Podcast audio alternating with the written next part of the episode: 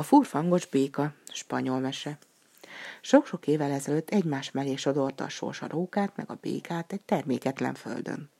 A két állat elhatározta, hogy bevetik a földet búzával. Azon mód ki is tűzték a munkaidejét. Mikor eljött a nap, a béka megkereste a rókát, hogy neki lássanak a nagy feladatnak. Na komám, itt az idő, ma elvetjük a magukat. Indulhatunk? kérdezte a béka. Jaj, cimbola, nem mehetek. Ha tudnád, milyen beteg vagyok. Szörnyen fáj a gyomrom, és nagyon rosszul érzem magam. Meg sem tudok mozdulni, nyögdőcselt a róka. Ne aggódj, barátom, majd én elvetem magukat. Mikor eljött a nyár, és a búza megérett, a béka újra felkereste a rókát.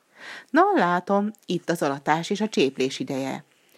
Ó, nagyon sajnálom, de nem tudok segíteni. Úgy hasogat a fejem, hogy mindjárt megőrülök, vinyogott a róka. A béka kaszált, csépelt, megtisztította a földet, majd hatalmas halmot rakott a búzából. Mikor végzett, elment a rókához. Cimbora, kész vagyok. Itt az idő, hogy szétosszuk a termést. Jössze! Hogy nem mennék? kiáltott a róka, és fürgén előmászott odujából. Csak hamar megérkeztek a földre, amit a béka nagy odaadással és szorgalommal művelt meg. Mikor a róka meglátta temérdek learatott búzát, így szólt. Barátom, ebben az évben elég gyenge volt a termés, kevés a búza. Egyikünknek talán elég volna, de ha elosztjuk, semmire sem megyünk vele. Amondó vagyok, hogy döntsük el fogadással, kikapja a búzát. És miben fogadjunk? kérdezte a béka. A legigazságosabb egy futóverseny lenne. Felállunk egy rajtvonalhoz, s aki hamarabb ér a búzához, az kapja a termést. Rendben van, de nem most versenyezzünk, mert fáradt vagyok.